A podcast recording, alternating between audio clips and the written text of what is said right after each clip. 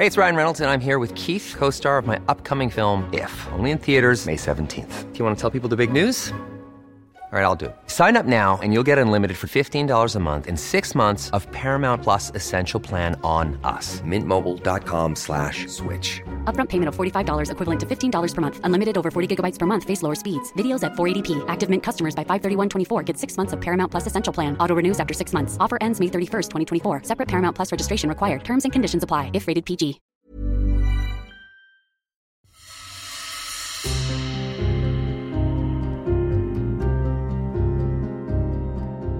This is 10 News First Person. I'm Narelda Jacobs.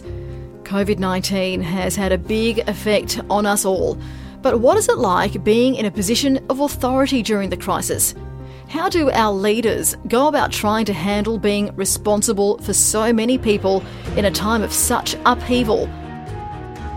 Our 10 News First team have spoken to our state premiers to find out how they and their governments have been dealing with the ongoing crisis. Here, Chloe Boris talks to South Australian Premier Steven Marshall.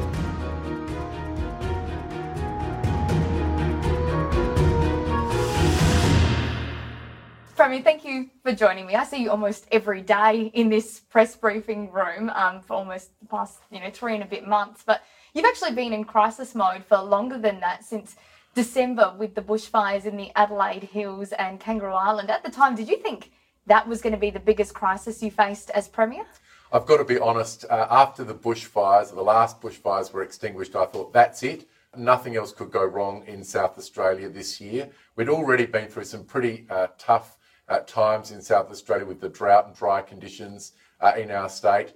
It, it, finished off with those terrible uh, bushfires starting on the 20th of December, going right through out uh, January. And I thought, that is it, no more. And then the coronavirus hit. And you, you just appointed yourself as tourism minister. You're you know trying to get as many people into SA as you could, and then you had to say, actually, hang on, no, that's not the case.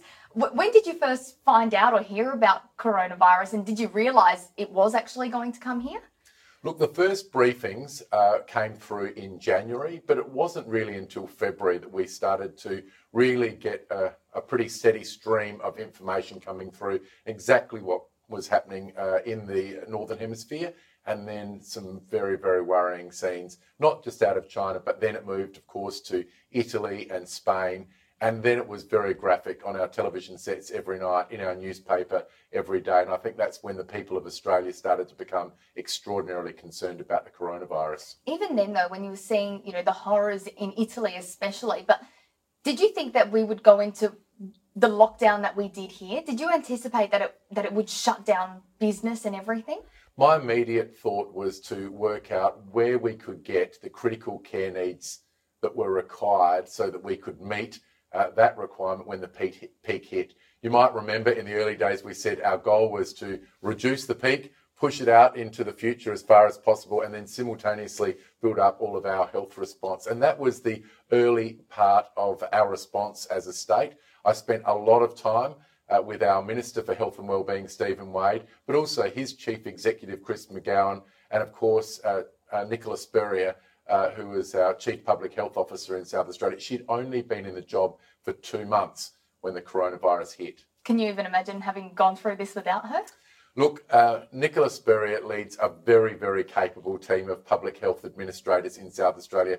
We are so fortunate in our state uh, to have a really well developed plan uh, for responding to these types of critical incidents. And it's not just Nicola Spurrier and her team, but also Dr. Louise Flood, who heads up the Communicable Diseases Control Branch, Dr. Tom Dodd, who heads up SA Pathology, Grant Stevens, our Police Commissioner, but also the State Coordinator during a major emergency declaration. We've had so many people uh, in those leadership roles all working together uh, very, very closely for a long period of time. It's a great team. Oh, a long period of time. I think we actually had the first cases of coronavirus here in February, uh, but it was a long time, I think, between that first couple, the, the two cases, until we started seeing more in dribs and drabs. At what point did you start to worry? Look, we've been becoming increasingly worried about the coronavirus and how easy it was being passed on. We're also very concerned about some of the early uh, statistics and ratios uh, about the number of infections, the reproduction rate, uh, and also just the number of people that would require uh, hospitalisation, the number of people that would require intensive care. And don't forget, uh, in the early days, we were told that it was likely to have a death rate of about 2% of all those people that became infected with the disease. So it was a very worrying time.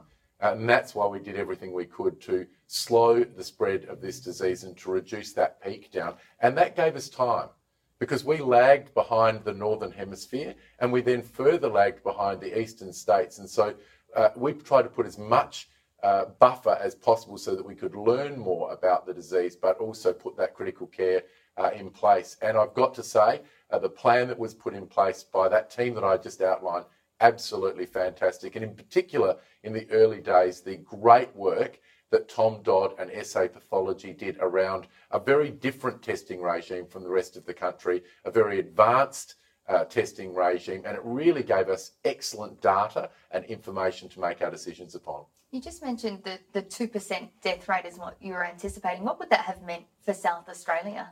Thousands and thousands of people dead by the end of this year. That was what we were uh, learning about early, that we were likely to have thousands of people dead if we didn't move uh, as quickly as we possibly can. And that was all the motivation that we needed to do every plausible thing that we could. You might remember in the early days, uh, we went back and we spoke uh, with uh, the owners of different hospitals around South Australia. How can we requisition them? How can we stand them up? How can we uh, get the REPAT again reactivated? How can we get the PPE in? How can we train the people in South Australia uh, to be able to respond to the coronavirus? Every single element of a response was looked at, uh, looked at uh, almost like in a war room type arrangement with information being fed in uh, on a daily basis, updating that plan and making sure that we stayed ahead of the coronavirus. So you're running around going to all these different facilities and places and people and, and making sure you've got all the resources. But at the same time, did you have to plan for that worst case scenario? We uh, had workshops which looked at all scenarios, and some of the worst case scenarios were very, very frightening.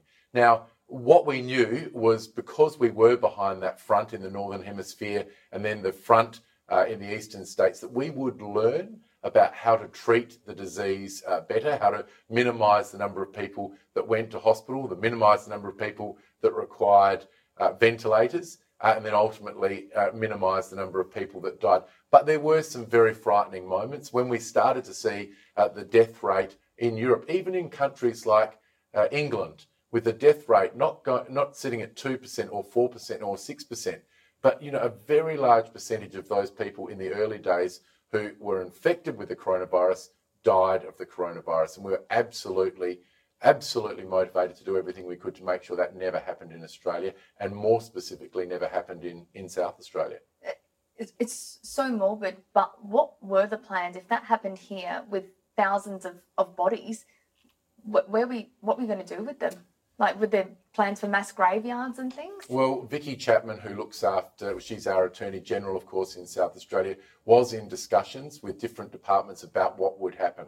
My focus was on making sure that we would never ever have to put those plans into place. There were rumours, I'm not sure if you've heard them or if they are indeed true, but there were rumours swirling around Adelaide about the ice arena. I heard used. that rumour too, but I can confirm that that wasn't one of our considerations. But, you know, we were here looking at a range of issues and restrictions and putting them in place as quickly as possible to slow and to, in fact, uh, stop the spread of this disease above that one, uh, that re- reproduction rate of, of one as quickly as we could. Other uh, leaders in other countries were trying to work out where to bury their dead. Uh, and it always, I think, put it into perspective for me that as difficult as the tasks that the leadership group had in South Australia, we were really still fighting to protect all of our people rather than uh, deal with the aftermath of a, of a system which was out of control like they did in, in so many different countries. Were you sleeping at night? Uh, I don't think I was getting a lot of sleep, but let me tell you, when I got into bed, I fell asleep almost instantaneously. They were long days, um, but they were days when we, we really did work together as a team. And it was uh, everybody in the team knew their role in the team. Uh, we weren't tripping over each other. There was not any duplication. um, I've got to say, as the chair of the Emergency Management Council in South Australia, uh, I've been so impressed, just super uh, impressed with the systems that we have in place here in South Australia. And they've been in place for a long period of time. And we go through events. We have had events where we, you know, if you like, create an exercise around a pandemic, around a high level of, of infections and how we would control them what we would do if there was a terrorist attack in South Australia, what would we do if there was a, a cyber attack uh, in South Australia. And I think by having those exercises and working proactively and having that team ready to be stood up at, at a split second, we've put ourselves in a good position. Of course, that same team, only a month or two earlier, was involved in the catastrophic bushfires. So they, they didn't have much respite between the time uh, that it was stood down uh, after the bushfires and then stood up again with, with regards to the pandemic. Even through doing exercises like this and always being prepared, uh, had you A, ever prepared for a health crisis of, of this grand scope? And, and, and B, did you, did you ever think you'd ever have to actually live through it? Well, let's be clear. A, a, global pandemic has been something that has been talked about for a long period of time. And if you go back over history, there have been these types of outbreaks. We've had them in Australia uh, before. They're hopefully a once in a lifetime occurrence, uh, but we always need to be prepared. And uh, history tells us uh, it's happened in the past and it's likely to happen again. And one of the, the really good things that comes out of this is you learn. You learn uh, how to deal with uh, patients in ICU and how you can minimize infection spreading in your hospital. And every time you do that, you update uh, our practices and our protocols to make sure that we become ever more ready for the inevitability of other problems that will occur. You sound like you've got a lot of respect, but you also had a lot of support from, you know, within government and all the different departments that were involved. Sounds like you had a really supportive team, but kind of outside of that, you know, when you went home, did, did you find, you know, were you reaching out to your family and and your kids, or did you did you not see your family for a long time? Didn't get to catch up with too many people uh, for many months there, but I did feel very very supported. I'd get uh, messages uh, often from mum. You're doing a good job. She's uh, now got used to uh, sending emails. I think that's one of the uh, interesting things about what has happened with the, the with the lockdown and the isolation is plenty of people now know what a digital device is. My mum certainly does. But look, the support that I've had uh, in uh, the leadership team has been great. But by far and away, the most support that we got during this pandemic has been from the people of South Australia. We actually had the lowest level restrictions of any place in the country, yet we had the highest level compliance. And I'm sure an academic will unpack this sometime down the track. But it is a very interesting phenomenon. The lowest level restrictions, the highest level compliance. And I think the character of South Australians has really come to the fore. You know, this is a global pandemic and they've been educated about the disease. They found out about the risks, how it spreads. And South Australians, very practical people, just said, we know what to do. When they were asked to socially distance or physically distance, they didn't. They did it. They didn't enter into a, a fight with the government or uh, with the police commissioner, the state coordinator, or with uh, public health administrators. They said, that's what you want us to do, that's what we'll do. And so, really, this has been an amazing partnership between uh, the government and the people of South Australia. And look at the result. Do you think maybe you played the part of like a relaxed parent, you know, not not the strict overbearing one where the kids want to rebel. You know, you, you were open and more chill about it. I'm not sure about chilled about it. I didn't feel chilled at any point in time, uh, Chloe. But I think what we did early on was make up our minds that we would provide South Australia with all of the information that they need and, and provide that on a very regular basis and the full picture.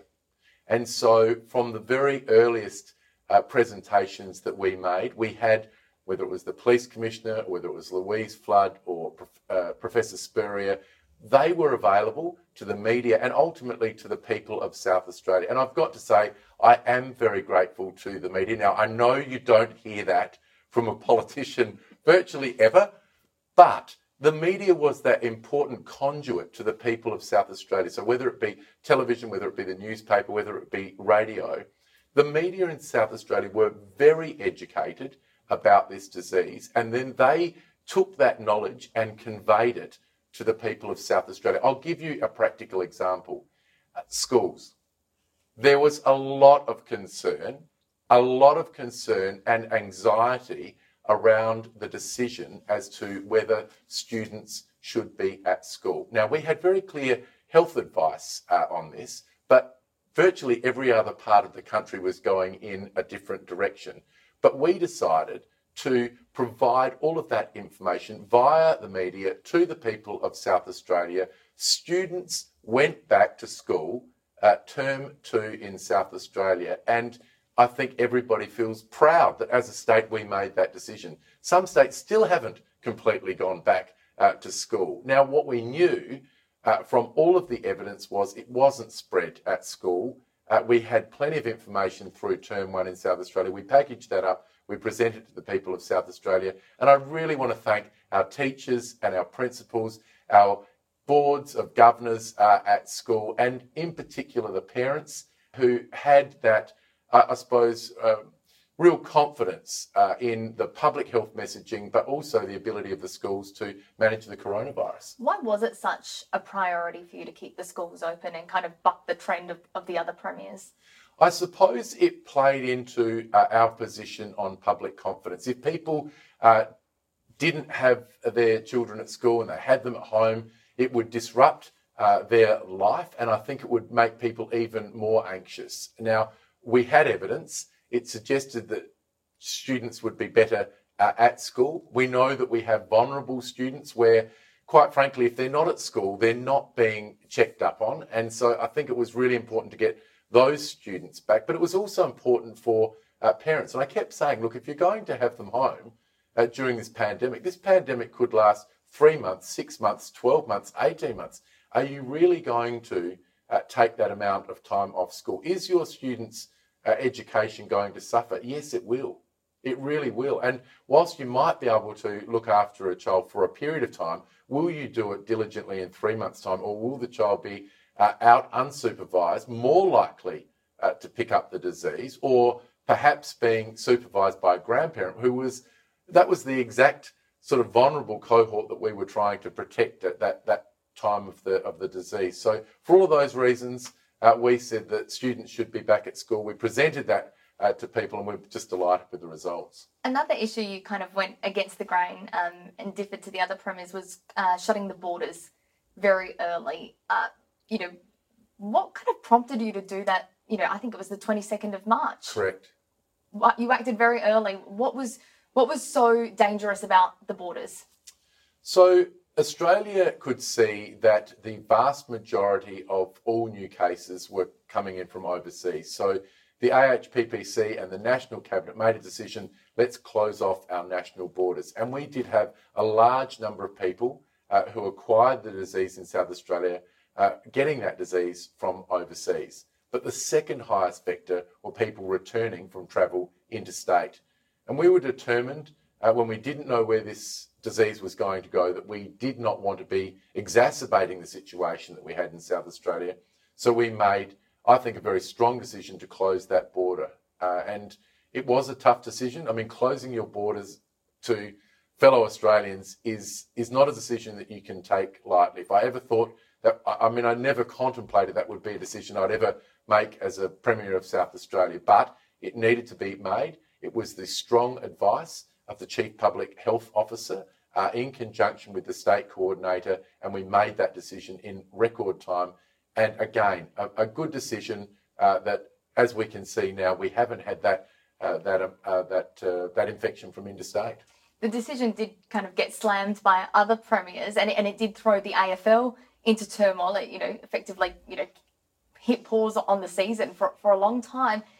Did that ever influence any of your decisions? Did you ever think, oh, well, you know, this is going to have an impact on the AFL, and you know, we're willing to live with it, or is was it so insignificant it didn't even cross your mind? Yeah, look, uh, I love footy and I love sport. I think Australia loves sport. It's part of our our psyche. It's part of our DNA uh, in Australia. But our primary focus in the middle of a global pandemic was the health, safety, and welfare of South Australians, and then more broadly Australians. And so, whilst Uh, we didn't enjoy the fact uh, that it was going to be very disruptive. It was a decision that had to be made.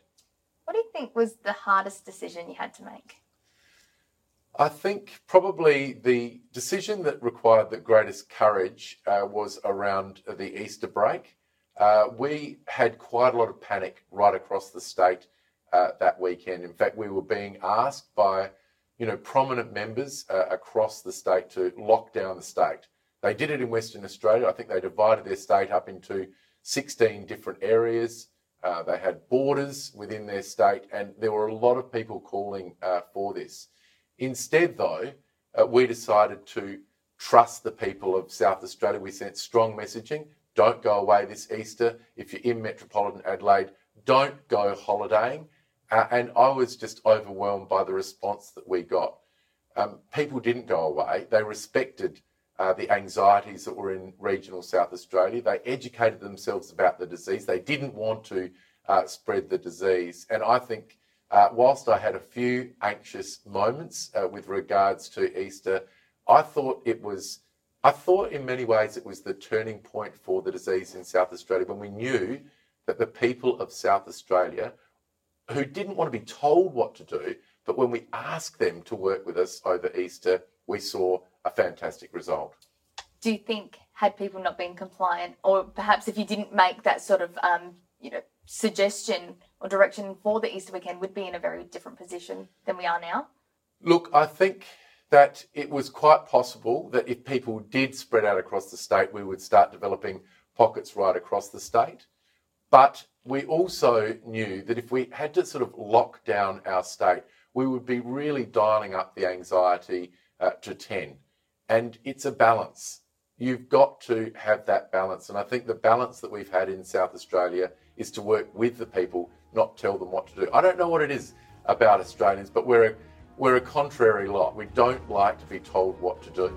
And we've never told the people of South Australia what they should be doing. We've educated them on how we can all work together to get through this time. And that's exactly what's happening.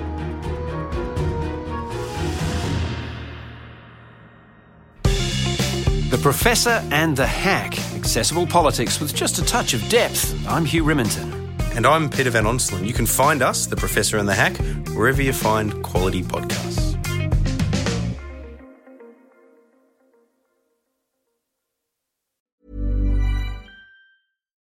Millions of people have lost weight with personalized plans from Noom, like Evan, who can't stand salads and still lost 50 pounds. Salads, generally, for most people, are the easy button, right? For me, that wasn't an option. I never really was a salad guy. That's just not who I am. But Noom worked for me. Get your personalized plan today at Noom.com. Real Noom user compensated to provide their story. In four weeks, the typical Noom user can expect to lose one to two pounds per week. Individual results may vary. Did you have a succession plan in the event that you caught the virus? What would have happened then? Well, of course, Vickie Chapman, as the Deputy Premier and the Attorney General, would have stepped in. And of course, we were working very closely together right throughout this. We did move to um, the teleconferences for cabinet meetings uh, to reduce the risk. We did move to social distancing, uh, extreme social distancing in some uh, weeks uh, with the cabinet. But cabinet uh, always worked uh, together during this crisis. There was one week uh, in seven days where the cabinet met six times. This is extraordinary.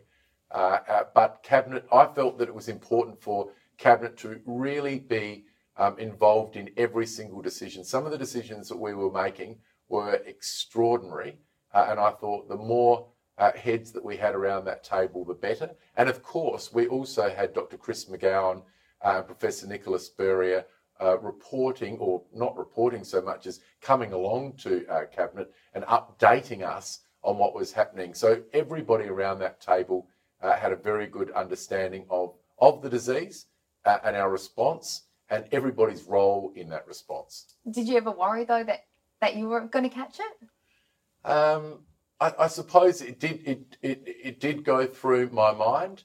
Um, you know, when I visited my mum, um, you know, I wouldn't give her a hug or a kiss. Seems odd now because I definitely uh, are back doing that. But there was a period that I thought, oh, I, I meet a lot of people, and even though we're socially distanced, maybe I've got it. I didn't want to give it to uh, my mother.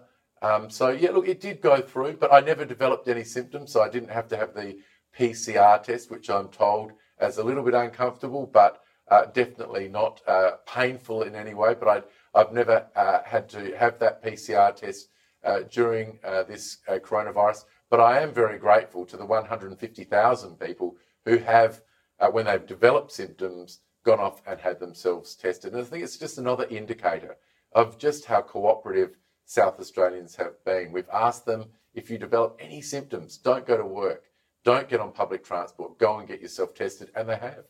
What has been your proudest moment throughout all of this? I, I think just steadily seeing those numbers come down. I mean, there have been some tough times when we've lost South Australians. I mean, we often uh, want to talk about the success uh, of our approach to the coronavirus, but we've got to remember that four people have lost their lives to this disease, and many other people have, have suffered quite immeasurable uh, impacts, whether they be uh, health impacts or whether they be uh, business impacts or financial impacts. Uh, over 50,000 people have lost their jobs since March in South Australia. Now, we're doing everything we can to stand up the economy as quickly as we possibly can, but we've got to do it within that health uh, parameter. But people have lost their jobs, uh, people have lost their businesses, people have become isolated and anxious. Um, there's there's a there's a big well-being issue that really concerns us still, uh, and this is again one of the reasons why when we've been talking about lifting those restrictions, uh, we have talked about health, economic, and social. But you asked the question, what is the proudest moment? I think when we just started to see those numbers come down, uh, and then zero, zero, zero, zero, that I think every every single South Australian could share in, in that sense of pride. You mentioned the four people who, who did die in South Australia. What was it like, especially the first one? I, I think I, I remember we were actually seeing case numbers drop a little bit and, and, and they were quite low and you know, for a couple of days and, and then all of a sudden we'd had a, a death recorded. Who, who told you that someone had died?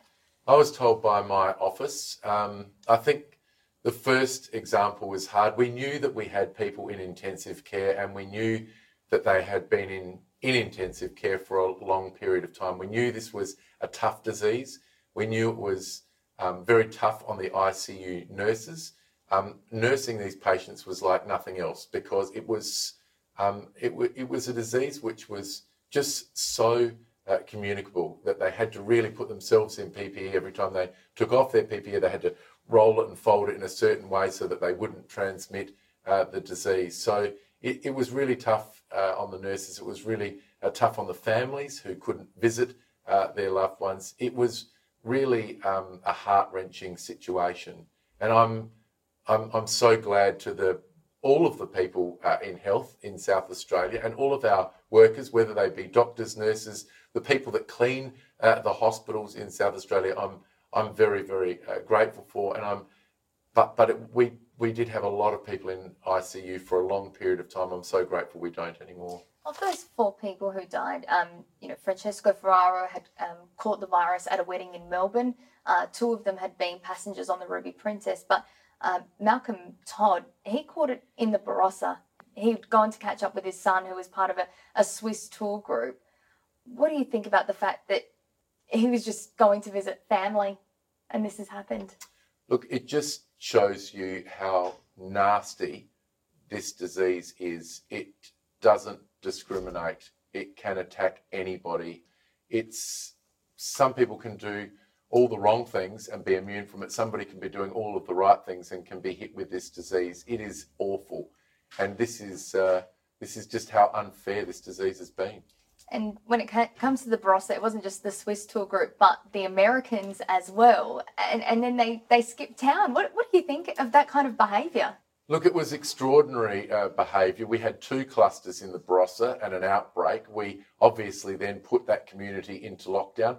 Very tough on that local community where people were given advice not to leave the Barossa, not to go into the Barossa. The schools closed, massive impact on businesses and lives lots and lots uh, of anxiety, but we actually got through that, and it, in in many ways proved up that model of lockdown, that that local area lockdown, which was also used in northwest uh, Tasmania uh, very very effectively, and now uh, those same learnings are being used in Victoria. And while that's happening in Victoria, we're kind of easing restrictions, uh, you know, it's like on a weekly basis.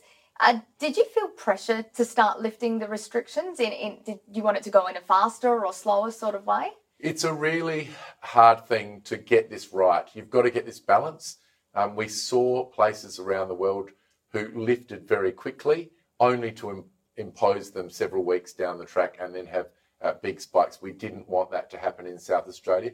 Business told us that we didn't uh, want to have that in South Australia. So I think we've acted uh, in a prudent and careful and gradual way. But look at us now one person per two square metres. You've got uh, 50% capacity in so many uh, different areas, including AFL uh, later this month, our theatres, our cinemas. Businesses are getting back, confidence is getting back, employment uh, is getting back.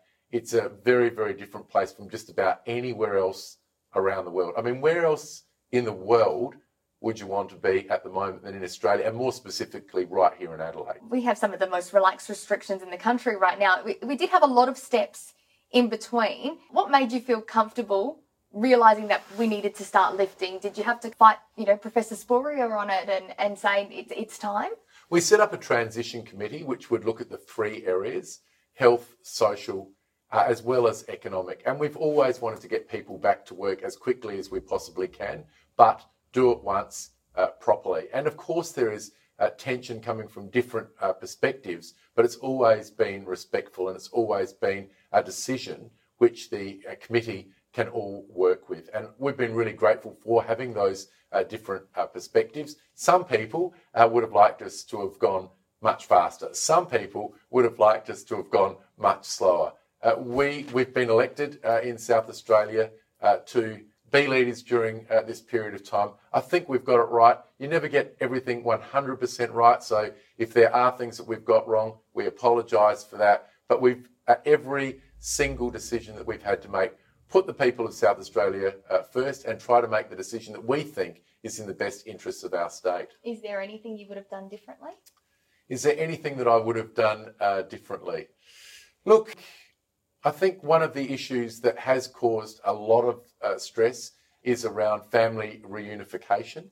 Um, I, I, I, I, wish that we could have uh, maybe moved uh, earlier for a different arrangement with regards to um, the authorisation for essential workers and compassionate. That was actually had to be dealt with on a on a case by case uh, basis. The police commissioner has put an excellent system uh, in now. Maybe we could have looked at that earlier. Look, there are probably all, there's probably half a dozen little things that we could have done better. But over, overall, I think the people of South Australia um, have really helped us to achieve what we have, and I'm very, very grateful. We're in, a, in an amazing position at the moment. Um, you know, it, it's a credit to yourself and, and, you know all the other leaders that you mentioned. Do you have any advice for any other leaders in other parts of the world, perhaps you know, um, that aren't doing so well? You know, if you look over at America, any any advice for what Trump should be doing now? Oh, I think that every place is different. You know, we are fortunate as a country that we are an island, that we moved very quickly. We closed down our international borders. We've got excellent testing. We've got excellent tracing. These are the fundamentals of managing a, a pandemic. But I think the overwhelming thing that I've learnt is work with the people of your of your state, with work with the people of your country I think when leaders get themselves uh, into a fight uh, with their citizens, then it, it, it, can often spiral out of control. We're seeing around the world now civil uh, disobedience. We've never seen that here in, in South Australia, and, and I'm very grateful for that. Thank you very much. Thanks, Chloe.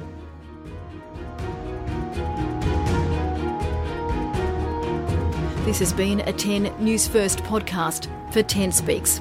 We'll see you next time.